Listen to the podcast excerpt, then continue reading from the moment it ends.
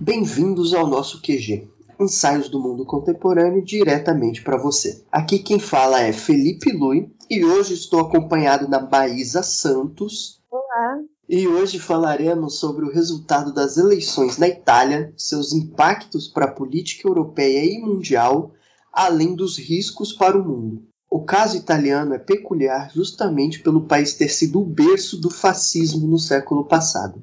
Há quase 100 anos, a Itália viu-se governada por um homem que marcaria seu nome na história como um dos mais brutos e sanguinários ditadores da Europa. Benito Mussolini, fundador do Partido Nacional Fascista, tornou-se primeiro-ministro em 31 de outubro de 1922, através de um golpe de Estado que seria conhecido como a Marcha sobre Roma. Nomeado pelo rei Vítor Emanuel III, Mussolini destruiu seus opositores usando dos aparatos do próprio Estado italiano, consolidando a Itália como uma ditadura de partido único. Após o avanço do exército aliado causado pelos eventos da Segunda Guerra Mundial, Mussolini foi traído pelo rei e pelo Grande Conselho do Fascismo, pavimentando o caminho que levaria à sua eventual captura e assassinato pela resistência italiana. Após o fim do regime fascista, a Itália adota então um sistema republicano e democrático que dura até os dias de hoje. A vitória de Giorgia Meloni, deputada do Partido Populista e Reacionário Irmãos da Itália, nas últimas eleições italianas, abalou a estrutura política do país, liderando uma coalizão de centro-direita com o apoio do senador Matteo Salvini, do Partido Liga Norte, e de Silvio Berlusconi, ex-primeiro-ministro e membro do Partido Forza Itália, Meloni foi a grande surpresa das eleições ocorridas no dia 20 de setembro desse ano. Se encontrando no cargo, ela se tornará a primeira mulher a ocupá-lo. Embora o resultado eleitoral possa surpreender a muitos, existe uma série de razões que construíram o caminho para a vitória de Meloni.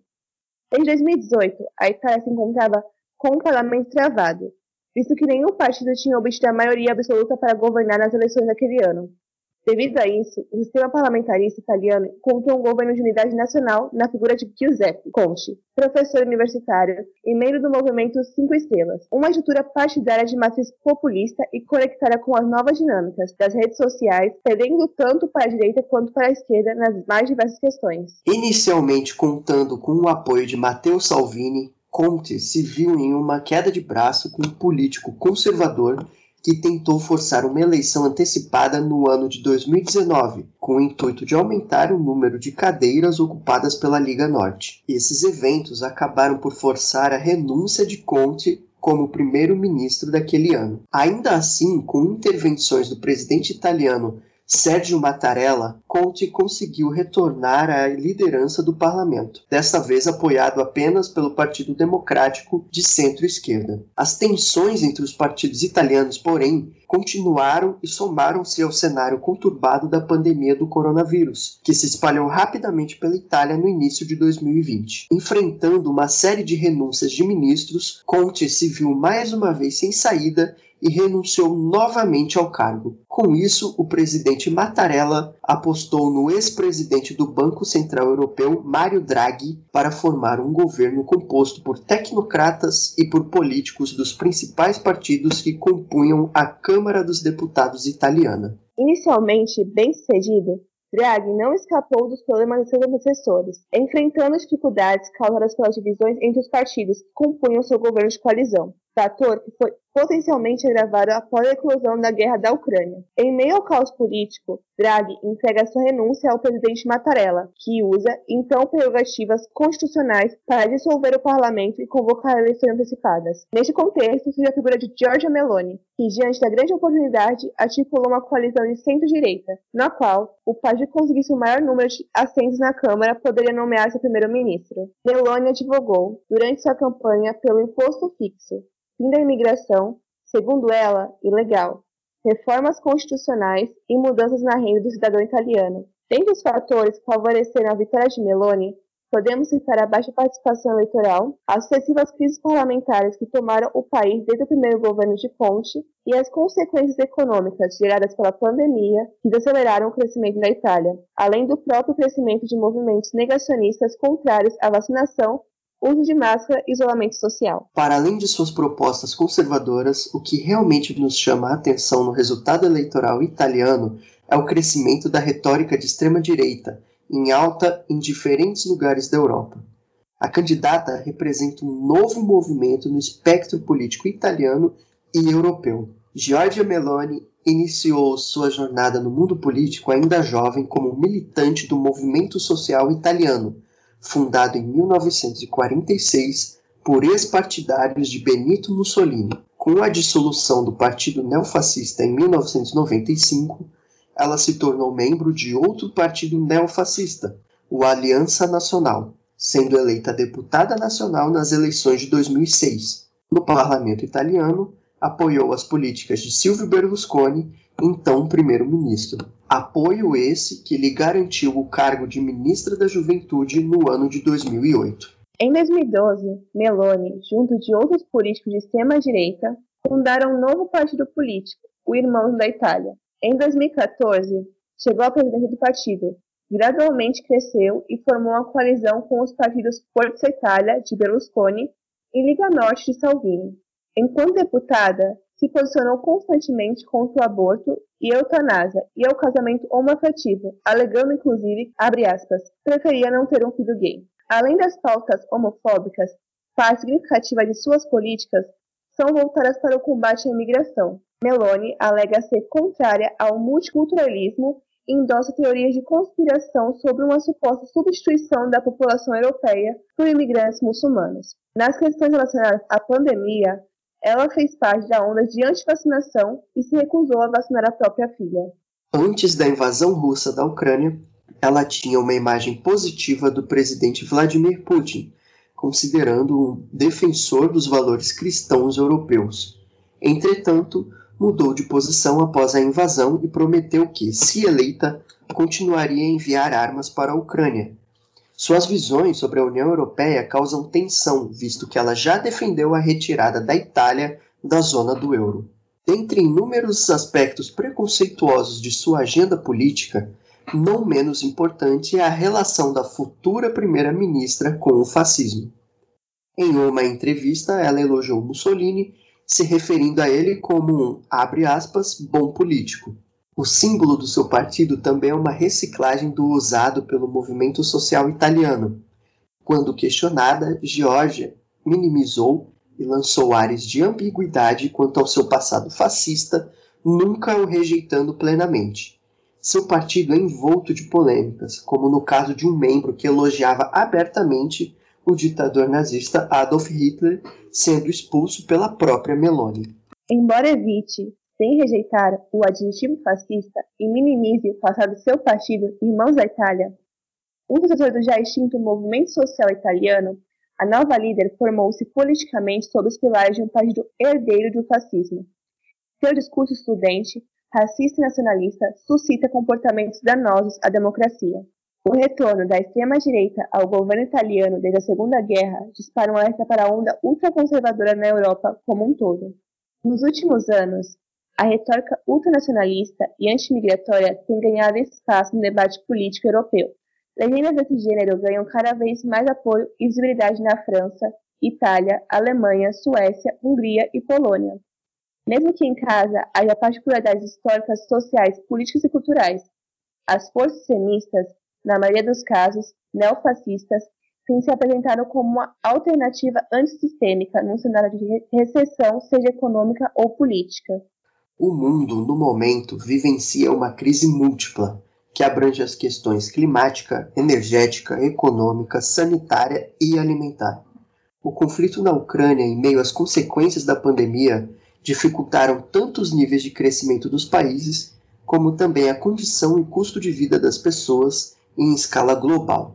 Essa instabilidade tem fortalecido os movimentos de extrema-direita que se apropriam de pautas populares para ganhar apoio junto às camadas menos privilegiadas da sociedade, que costumam compor uma quantidade significativa dos eleitores. Na França, por exemplo, a questão do trabalho foi um dos temas mais utilizados por Marine Le Pen para atrair uma classe decepcionada e enfurecida diante da indiferença do Estado. As ideias xenofóbicas que antagonizavam os imigrantes ganharam apoio porque eles eram uma ameaça para os postos de trabalho dos nacionais, assim como para a segurança pública.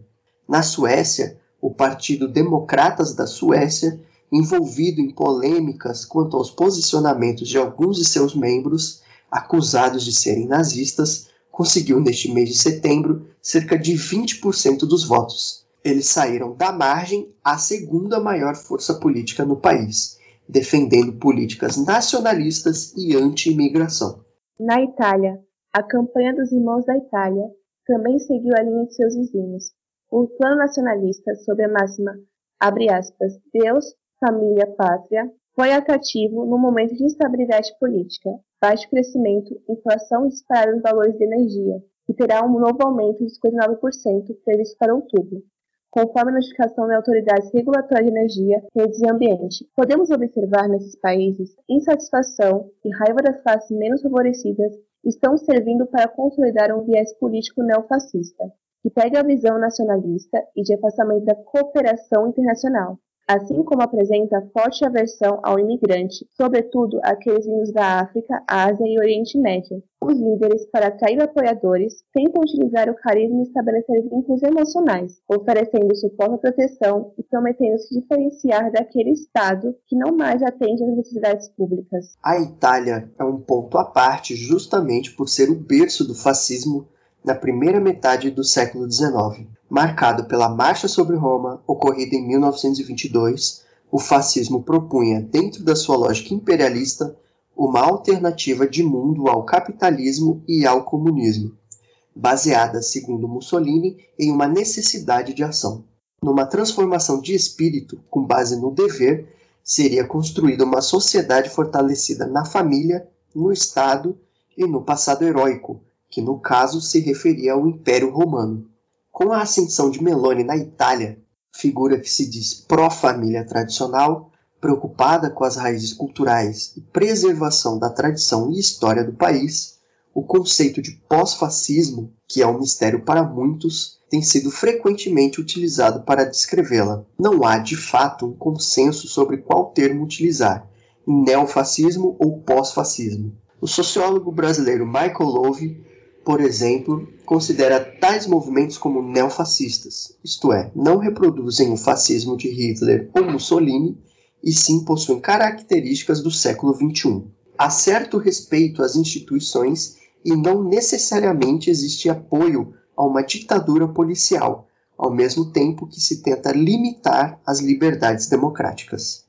Por outro lado, o historiador italiano Enzo Traverso entende o neofascismo como tentativa de recuperar o fascismo clássico, enquanto o que vemos atualmente na Europa é o pós-fascismo, segundo escreve em sua obra As Novas Faces do Fascismo.